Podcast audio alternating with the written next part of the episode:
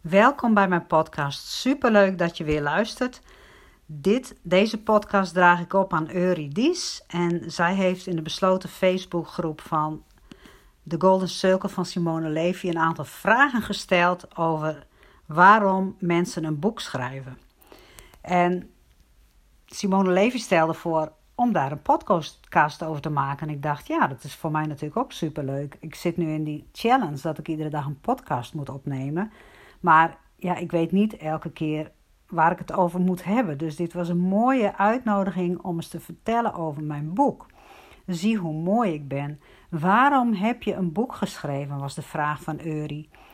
En ik dacht bij mezelf, ik heb daar niet over nagedacht of zo. Er ontstond binnenin mij een, een, een, ja, een innerlijke motivatie, een, een soort van aandrang. Dit moet ik doen. Uh, het kan niet anders dan dat ik dit doe. Om op te schrijven uh, wat van binnen in mij leefde. En ik was toen helemaal nog niet van plan om daar een boek van te maken. Maar ik wilde gewoon opschrijven wat ik ervaren had als docent en wat ik ook zag gebeuren dat collega's soms deden met leerlingen waarvan ik dacht van dit moet stoppen. En het was zo'n sterke, krachtige stem in mij die zei: Je moet hier een boek over schrijven. En zo is het ontstaan. Ik kon niet anders dan het boek schrijven. Nee, ik had niet gedacht aan wat ik ermee zou verdienen. Uh, er zat helemaal geen marketingstrategie achter. En nou, dat is ook niet helemaal waar, want natuurlijk, als je een boek schrijft, heb je wel een bepaalde. Ja, je hebt iets in handen. Hè? Dat, ja, dat, dat geeft iets van uh, autoriteit of zo. Dus dat zal onbewust uh, mee hebben gespeeld. Maar ik heb het boek geschreven omdat ik dacht en nog steeds denk dat als iedere leraar dit boek zou lezen, dat echt het leven van leerlingen, van jonge mensen gaat veranderen. Dat het een hele transformatie kan brengen op scholen. En wat nu zo leuk is, ik heb vorige week heel spontaan een mail gestuurd naar een directeur van een school hier vlakbij. Kan ik op de fiets naartoe. En ik, daar zit een verhaal aan vast. Ik had een, een buurmeisje. Zij is, inmiddels woont in Groningen. En zij had de ziekte van Lyme. En ze had ontzettend de ziekte van Lyme. En niemand ontdekte het. En ze werd van Groningen al naar psychiaters gestuurd. Maar er was mentaal niet zoveel mis met dit meisje. Dit meisje had gewoon de ziekte van Lyme. En dan had ze weer dit, dan had ze weer daar een opgezette knie. Of ze had uh, uh, ergens anders blessures. Of ze was weer heel ziek. Of ze, ja, ze, ze kreeg griep. En nou, het was echt verschrikkelijk. En niemand kon haar helpen in de, in de reguliere gezondheidszorg.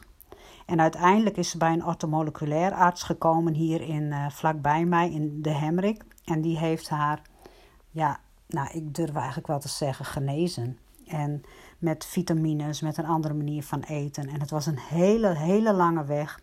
En ik weet van mijn buurvrouw dat haar man er ook wel eens aan twijfelde: komt dit ooit weer goed? Maar het is goed gekomen. Maar zij zat op de middelbare school. En ik las een artikel in de krant dat deze middelbare school leerlingen aan het verliezen is. En toen dacht ik van goh, misschien kan ik met mijn geweldloze communicatie deze school geweldloos maken. En misschien is dat voor mensen een reden om hun kinderen daar naartoe te sturen.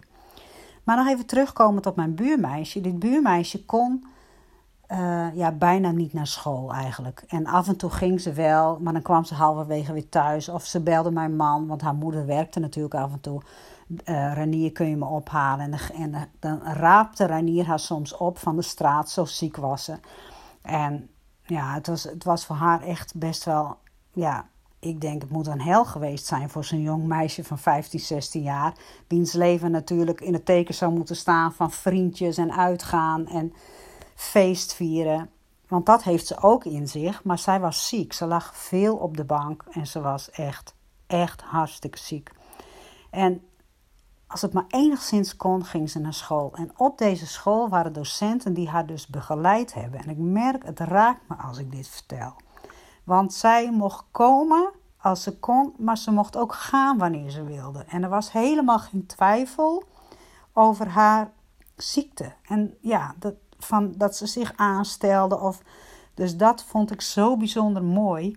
En zij heeft twee jaar gedaan over het halen van haar diploma.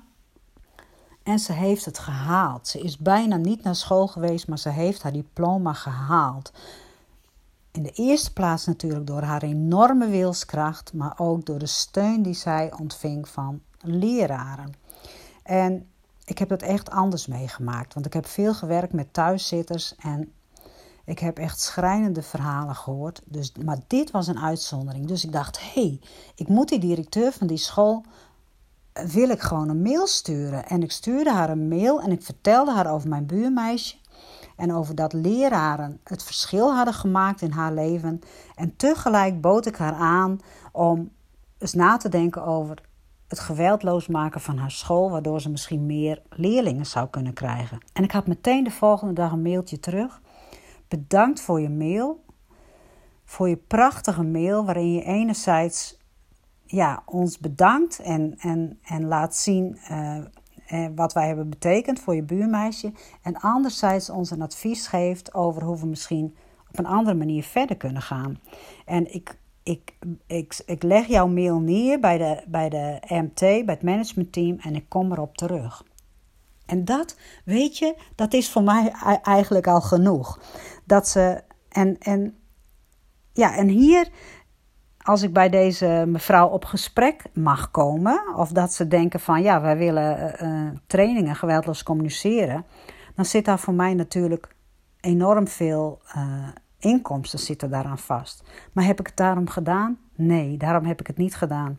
Het was, en dat is ook zo met het boek, ik heb het gedaan omdat er bij mij inwendig een aandrang was om het te moeten doen. Dit moet bekend worden in de wereld. Word, verdien ik er nu veel aan? Nee, ik verdien 2 euro per boek. Maar ik heb een vriendin, die heeft ook een boek geschreven en die heeft het helemaal in eigen beheer uitgegeven. En die heeft er best een, goede basis, een goed basisinkomen aan. Maar ik had mij net verbonden aan Simone Levy. Dus ik had niet ook nog 15.000 euro staan om een boek uit te geven. Dus ja, dat had ik achteraf gezien misschien anders gedaan. Maar toch, als ik in dezelfde situatie was geweest, had ik het weer zo gedaan. Omdat je gewoon niet 15.000 euro zomaar even uit de hoge hoed kan toveren. Maar je kan dus wel degelijk een boterham verdienen met een boek. Want hoe zit het met al die bestsellers? Die, die, die mensen die miljoenen boeken verkopen die, ja, dat is wel mogelijk. En dan moet je niet denken, dat, misschien verwachten dat het meteen met jouw boek gebeurt. Maar ik geloof nog steeds heel erg in mijn boek. En ik denk dat mijn boek in de, in de, ook past in deze tijdgeest. En dat het misschien nog iets te vroeg is, maar dat het misschien over vijf jaar wel veel meer verkocht gaat worden. Want ik geloof, ik geloof in alles wat ik schrijf. Wat ik achteraf gezien misschien helemaal anders had gedaan, was het boek dikker maken dan. Uh, ik had mijn verhalen vanuit mijn diepste innerlijke zelf had ik geschreven. En daar had ik ook kunnen stoppen. Want ik heb daarna nog andere mensen geïnterviewd. Ik heb om het boek wat dikker te maken. Ik heb nog bepaalde hoofdstukken opgenomen die wel zinvol zijn, maar niet echt, die niet echt vanuit mijn diepste zelf kwamen. En ik heb van mensen ook gehoord van ja, we vonden het boek prachtig totdat je anderen ging interviewen. En dat is ook. Uh, want ze wilden meer van, van, van wat ik had meegemaakt. Of ze wilden uh, dat ik nog dieper in was gegaan op, de, wat ik op de achterflap had geschreven. Dus misschien had ik het achteraf gezien anders gedaan. Dan was het misschien dunner geweest, maar wel helemaal uh, van mijn, over mijn ervaringen gegaan. En ja, ik heb daar ook theorieën in opgenomen. En ja, dat is van andere mensen. Maar dan denk ik, ja, aan de andere kant, so what? Want ik vind de, de afweermechanismen van Ingeborg Bos wel heel wezenlijk. En ook de vier vragen van uh, Byron Katie vind ik heel wezenlijk. En iedereen heeft een ander. Uh, iedereen uh,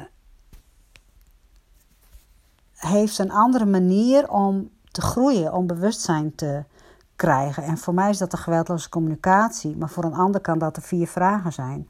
En het gaat niet om uh, hoe je je eigen essentie weer opnieuw gaat ontdekken, maar dat je je eigen essentie weer ontdekt, dat je weer dichter bij jezelf komt. En welke methode je daar ook gebruikt, dat maakt niet uit. Wat ik achteraf gezien absoluut niet wil veranderen, is. Uh, ja, de intentie van mijn boek is eigenlijk het duidelijk maken dat alles in jezelf zit. En dat als je leraar bent, maar ook als je gewoon moeder bent, als je uh, ondernemer bent, dat elke keer als je getriggerd wordt, dat daar nog werk aan de winkel is in jezelf. En dat je misschien makkelijk kunt projecteren. En ook natuurlijk op je partner of op, op, op je kind. Maar ja, dat, dat alles in jezelf zit. Elke vorm van irritatie is, heeft te maken met zelfhaat. En dat is misschien wel uh, heel groot gezegd, maar het is, uh, het is wel de moeite waard om je irritaties en je frustraties en je weerzin, je weerstand te onderzoeken. Want uiteindelijk gaat het erom hè, dat je vanuit je hart gaat leven en dat je, doordat je vanuit je hart gaat leven, ook de liefde aantrekt en de liefde in je werk brengt.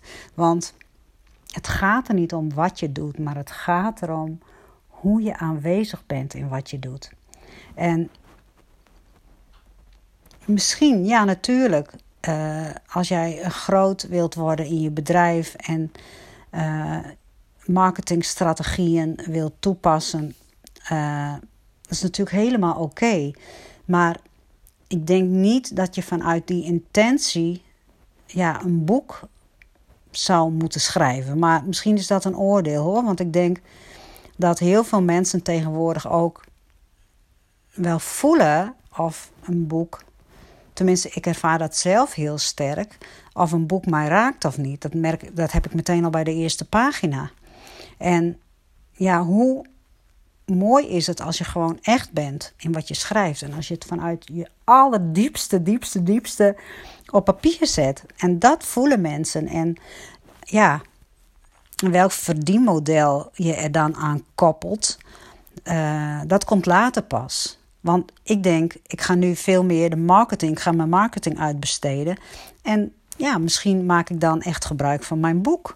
En koppel ik er een verdienmodel aan. Maar dat is niet de essentie van waarom ik het geschreven heb.